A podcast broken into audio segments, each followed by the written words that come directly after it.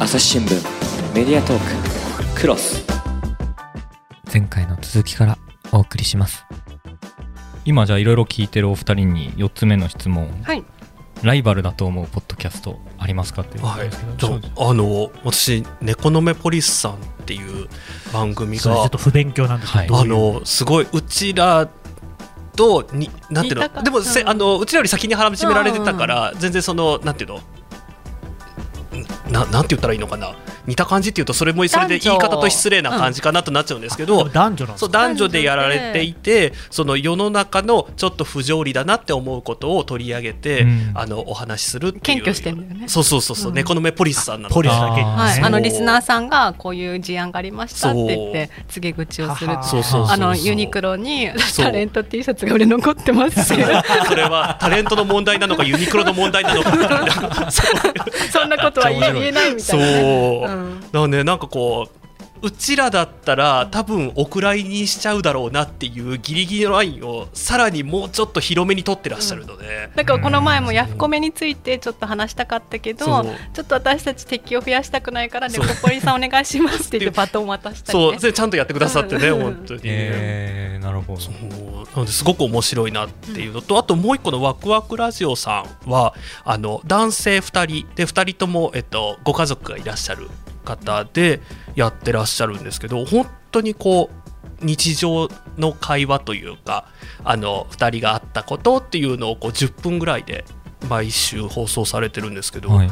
ほっこりの なんていうのうちらの番組からの対局にいると自分は思ってるんですけど本当にこうなんていうの寝る前とかに聞いてちょうどいいっていう、感じですね。ファーチャさんはライバルはいないっておっしゃってましたけど、はい。あのなんかあんまり戦ってる感じはないので 自分の中で。ちょっと上からに聞こえませんか？上からじゃなくて いろんな方聞いてるけどその自分との比べたりはしてないんですよ。それぞれ面白いから、うん。あのなのでライバルって感じではないんですけどあの好きな番組は不定期の配信なんですけど公序良俗中絶税さんっていう方が一人でやっている「ゲイの週末は一旦お空に帰ります」という番組であのなんで好きかというと、はい自分をすごくさらけ出しているんですよね。で自分たちもそういう風にしたいんですけどやっぱりまだとはいえちょっとこうさらけ出しきれてないんですけどこのコーチューさんは本当にさらけ出していてでそういうところがこう信頼できるというかうん。本当の友達みたいな感じで応援もしたくなるしこう恋愛模様とかねね自分のことのように悲しくなったりとかするので、まあ、そういうパーソナリティになりたいなと思ってるので尊敬をしていてで私たちすごく無音になるとかうん。間が嫌で、まあへ、もしあってもあんまりないんですけどあっても編集ですごい切っちゃうんですけど、うあのこの方は特別会っていうのが何回かあるんですけど、うん。最初がジグソーパズルをしている間に撮ってるのでほぼ無音だったりするんです。ですごい地味じゃないですか。パズルが完。成するまで無音っはいはい、あの音声配信なんですけどジグソーパズルってまず見えないし、はい。なんかあの聞いてても何にも分かんないじゃないですか。でそういうことをしてたりチャーハンを作ってたりとかあと最近は、えっと、試験勉強しながらあの社会人の方なんですけど、えっと、今専門学校に行ってるので、はい。ちょっとその勉強しながらとかなので本当にブツブツ言いながらなんですよ。なんかそこがすごいなって。あのああれをっていうとちょっとあれかもしれないけど編集せずに出せる弾力がすごいなっていうね。そうですね。で何回も私たちあの私ツイッターとかで連絡取ったりとか、はあのお便り送ったりとかしてコラボさせていただいて、あのなのでね今はお友達になった本当のお友達になっているといううん。感じで。でも多分あのなんていうの？い朝日新聞のこのポッドキャスト聞いてらっしゃる方が急にあのコーチさんの番組聞いたら多分ね 2分持たない。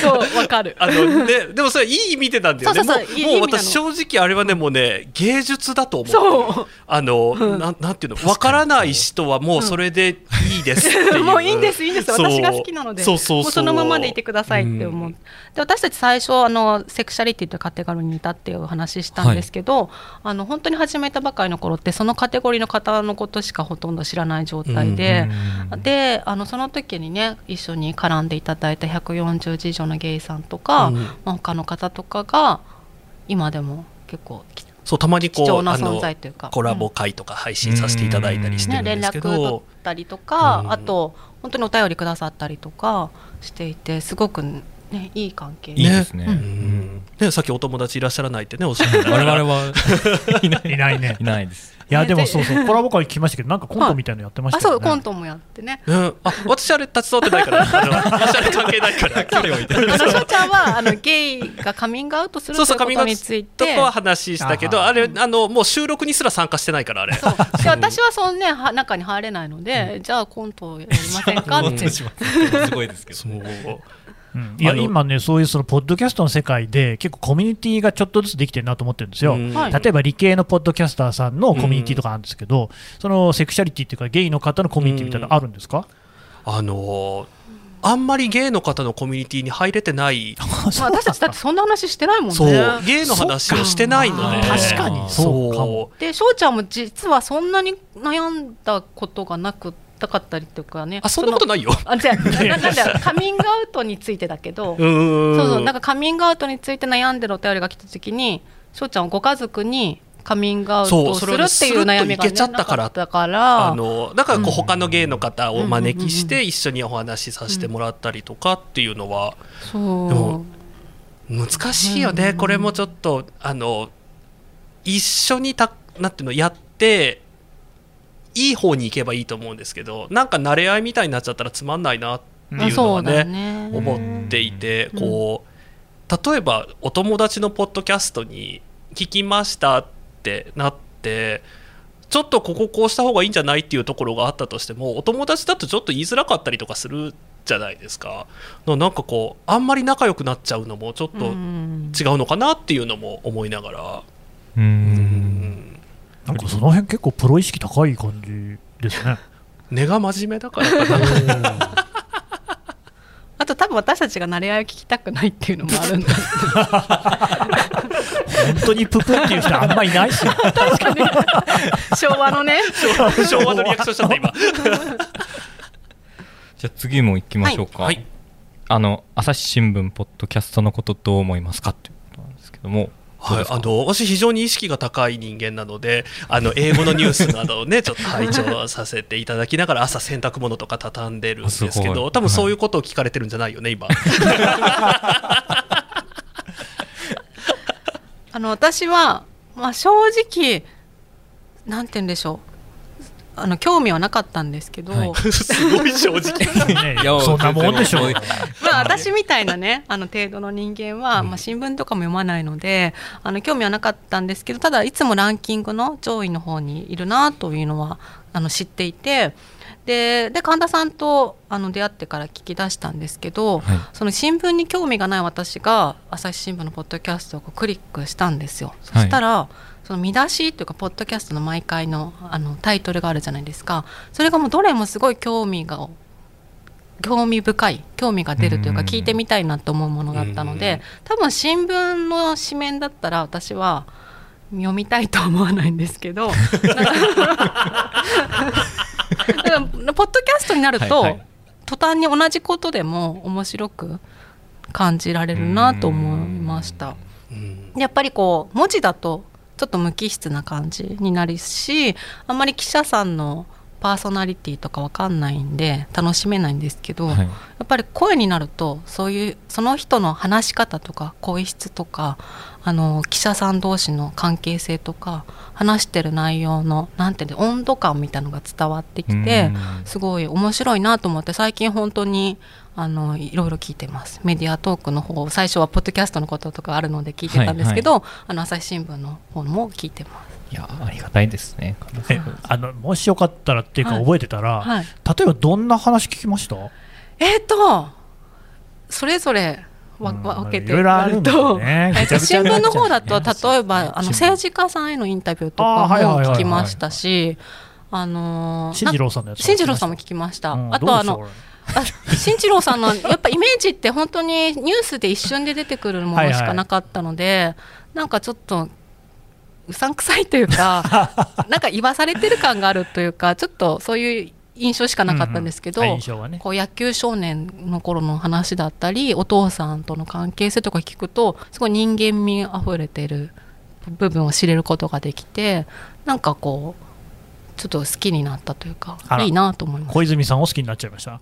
あの本当に好きになったわけじゃないんですけど あの今まで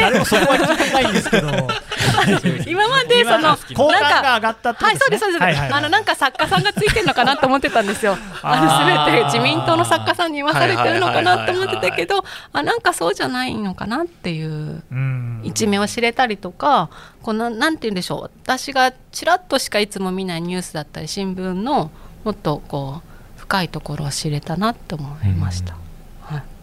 翔ちゃんさんは？自分逆にあのすっごいニュースとか見る人なんですよ。はい。だからこうなんでしょうね。自分のその一日の中で見るニュースの時間というかさそこに避ける時間でもういっぱいいっぱいでポッドキャストでまでニュースを聞こうっていうのがなくってだからどうしてもその朝日新聞っていうのが頭についてるとそのなんていうのかな。これはいいや後でっていうあのはいニュースで見てるしとか、テレビのニュースで見てるしとかなんかこうじゃあ例えばその新聞で読んだしとかっていうのでちょっと避けちゃってた部分はあったかなっていうのは思っていてなので例えば今回ねこうやって出させていただいてるメディアトークみたいなやつとかって、ちょっと毛色が違うじゃないですかいわゆるニュースとは。うんなのでこうもうちょっとこう違うタイトルとか打ち出し方だったらもっとこうあこれだったらっていう風になるかなっていうのはちょっと思いましたね。なるほど私翔ちゃんに朝日新聞のポッドキャスト面白いよって勧めたのがあって、うん。私たちあのヤフコメのことを話せなかったって言ったと思うんですけど、うん。はあと小室さんのことも話せなかったというかうん。翔、ちゃんがツイッターでちょっといじったら私がすぐ止めたんですよ。ちょっと皇室のことは言わないでおこうみたいな。で止 めた経緯があったのでそれについて1回の中で話してたんで、うんうんすごいなと思ってさすがだなと。う。ん。思ってね、だからそれでね私何言ってよかったんじゃんっていうね。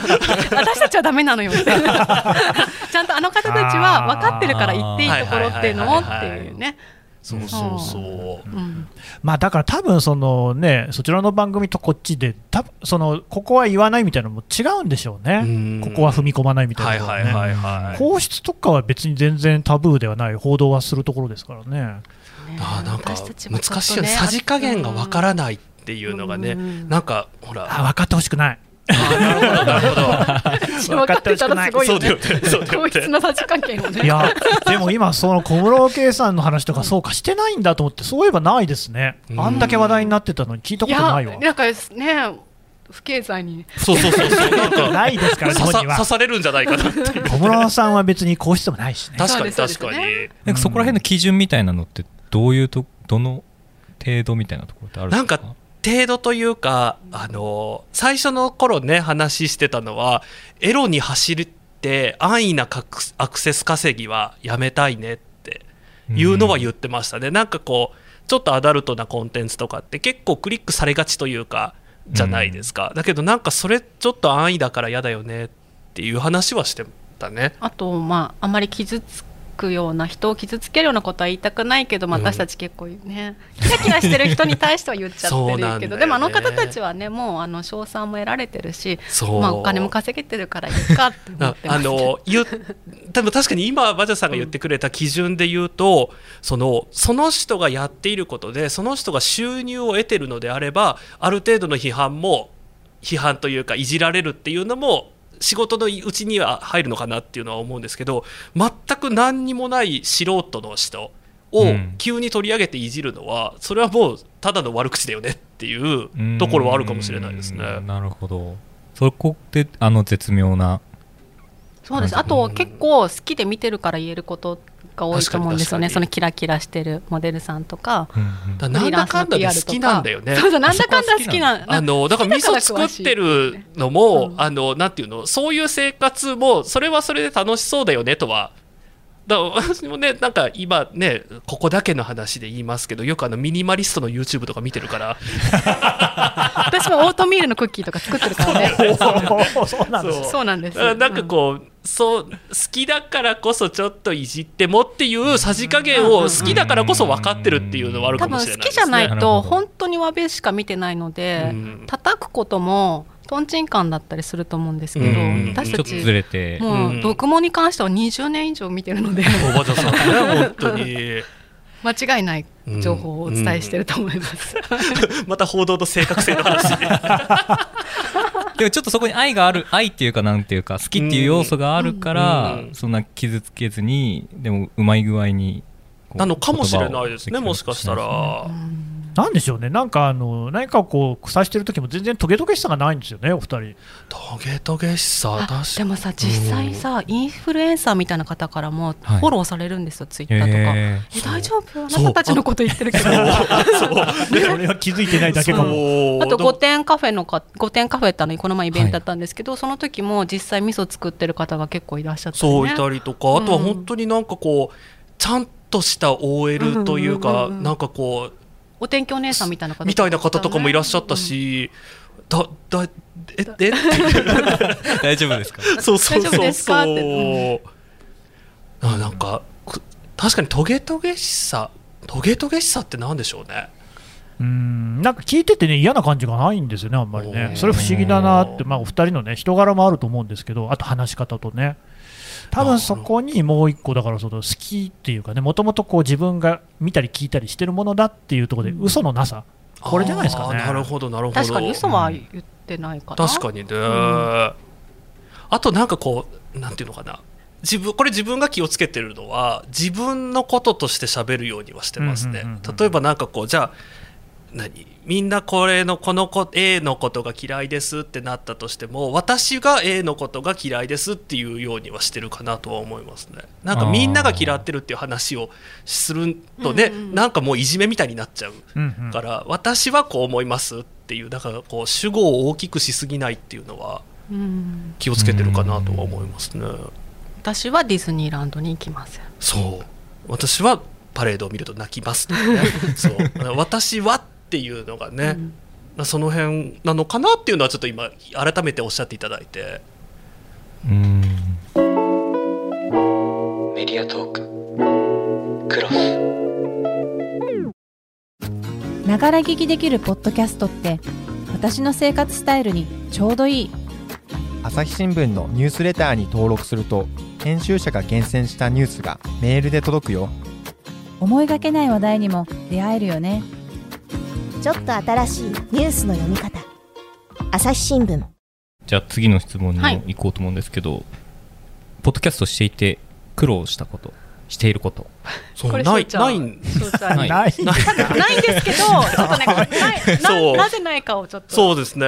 さっきまとめてきました。そうさっきで考えたんですよ、はい。ないんですよね。でうんあのまずそもそも何これ仕事じゃないので私たち。苦労してると思うんだったらやめればいいじゃんっていう。ああなるほど。そう、でもなんかこうそのこういう質問をいただいた時に改めて感じたのが、この人たち、まあ、うちらが自分たちのことを成功してるとはとても思わないですけどある程度その聞いてくださる人が増えたっていうことに対して必ず何らかの苦労があるだろうっていう前提じゃないですか。うん。あ苦労してないとそういう結果が得られないっていう前提がないとこの質問って出てこないなって思って。なるほど。なんか日本人って苦労好きですよね、好き。うん。うん。そう。でもうちらが思ってるのがあのこれ決して苦労することを否定してるわけじゃないんですけど、苦労してないと成功できないわけじゃないよねーっていう。ん。だし苦労してるからこそ成功だ苦労してることがイコール努力でもないよねう。んっていうところを思っててだからその苦労してないと成功できない苦労してないと成功しちゃいけないっていうのは非常に良くない価値観だなっていうのはねえねえ、佐野君どうしよう、刺さる？僕はもうね、ぼ僕めちゃめちゃ反省してましたけどもう、もうお布施を払う5秒前なのね。やばいよ、ちょっと。どうする。あとはあの私たち5点ラジオなので、5点だから成功できないとかじゃなくて、うんこの5点レベルなのに成功したみたいな感じにしたいんですよね。う。んこう決して自分を意欲は見せてなくて下世話な話しかしてないんだけどすごくね。そう。プロ意識みたいなのはそうだからね自意識が高いから。じそのねだから、そのなんていうのかな、その努力はしてるかもしれないけど苦労ではないよねっていうところが言いたくって。なるるほどね。刺さるどうしよう。やばいね。熊で買うね。買っちゃいますね年々大きくしてあそうそうそうそう、はいう。んなんかついついこう我々も大変だとか苦労してだってるとか、大変だもん。どうですか神田さん。なんか今のいやーなんか本当にそういうことですよね、すごいそれね、大事なことで、やっぱり僕ら言うてこう仕事でやってるっていうところを引きずってるというか、まあ、うん。引きずってるのも何も仕事でやってるんだけど、そこがちょっと出ちゃってるとしたら恥ずかしいね、そうですね。仕事してます感みたいな。やだね、ダッセーなっていう感じよくないでが、すね。よくないです、ね、すごい今、なんか自分、本当に惨めな感じになる。でもねこれ言うことでねあの今後のねポッドキャスターの方がねあいつらのせいで苦労したとか言えないよっていうね。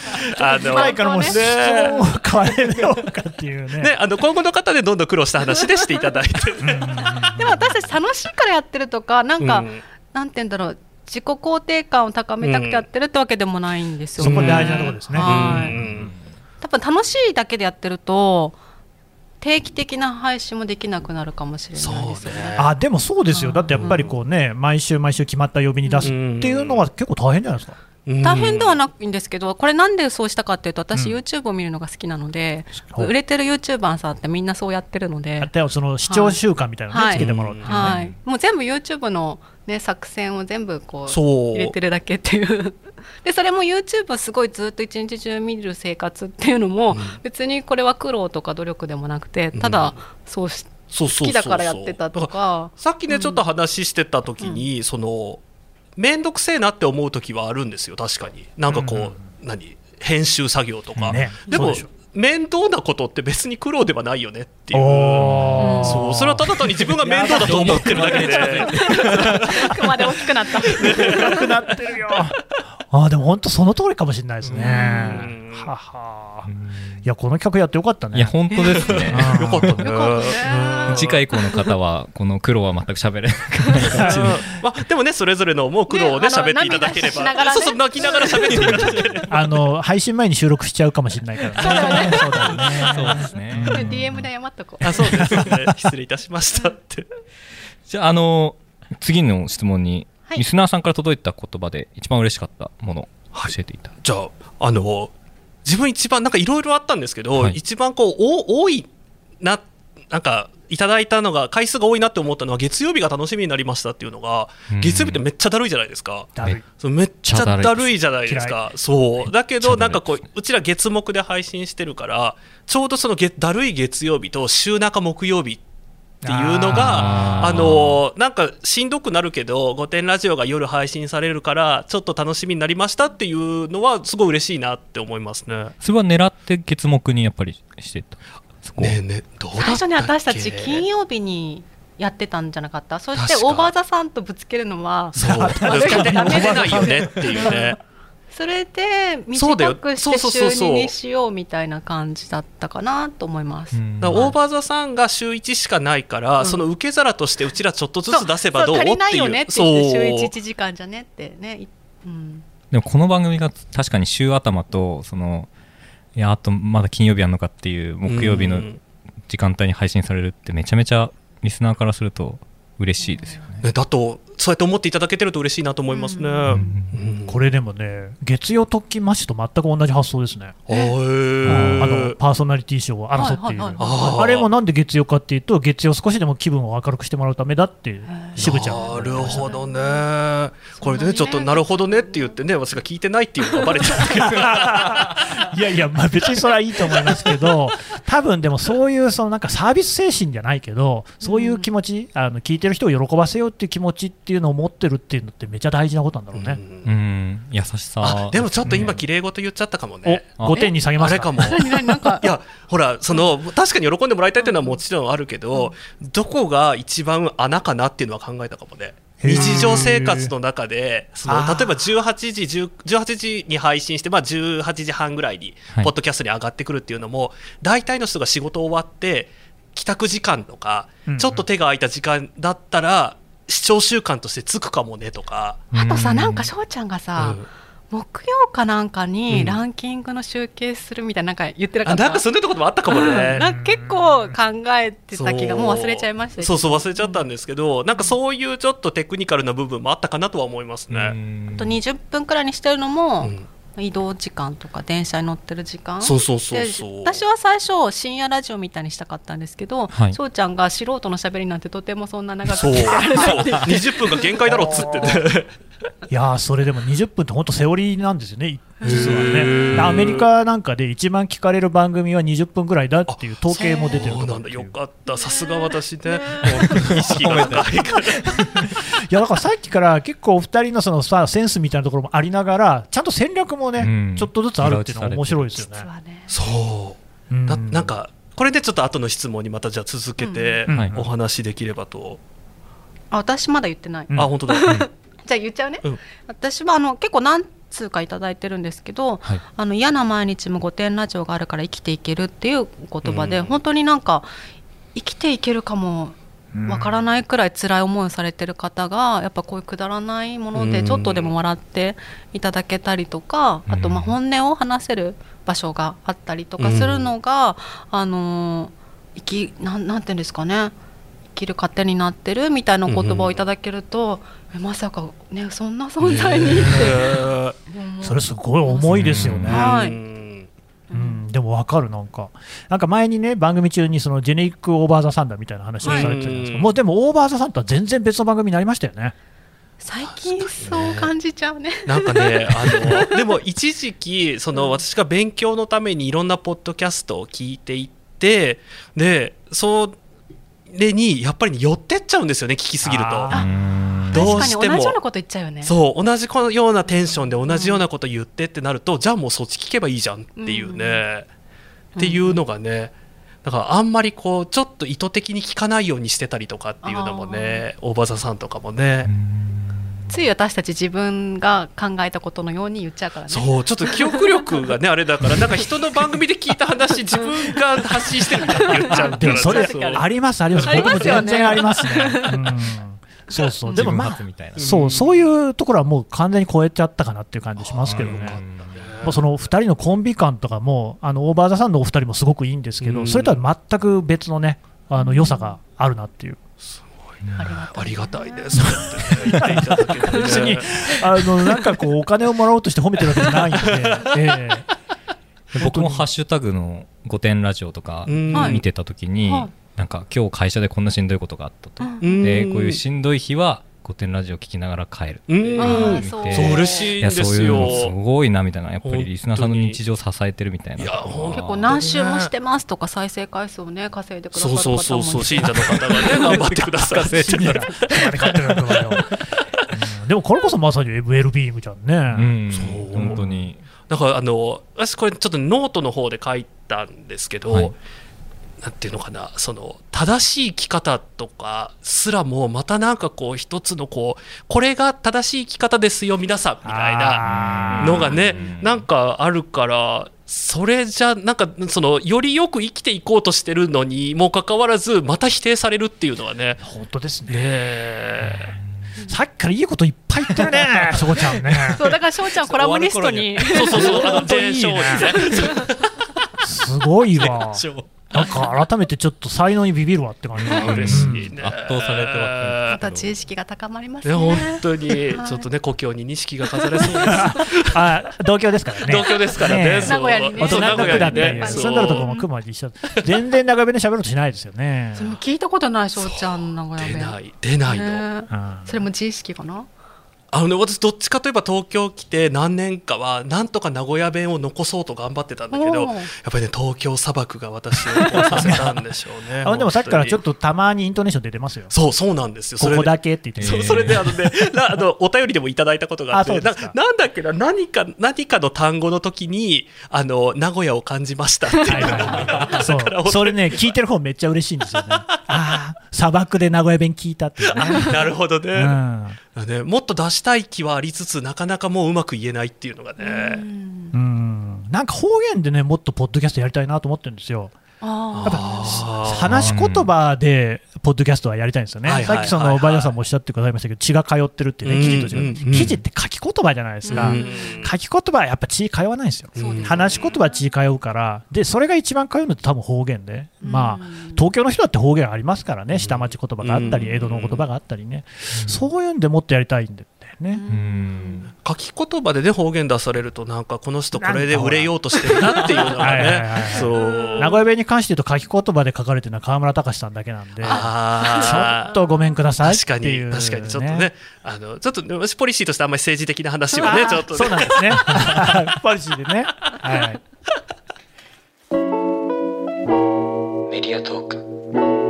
クロス話はまだ続きますが、続きは次回。この番組へのご意見、ご感想も募集しております。概要欄のフォームから、どしどしお送りください。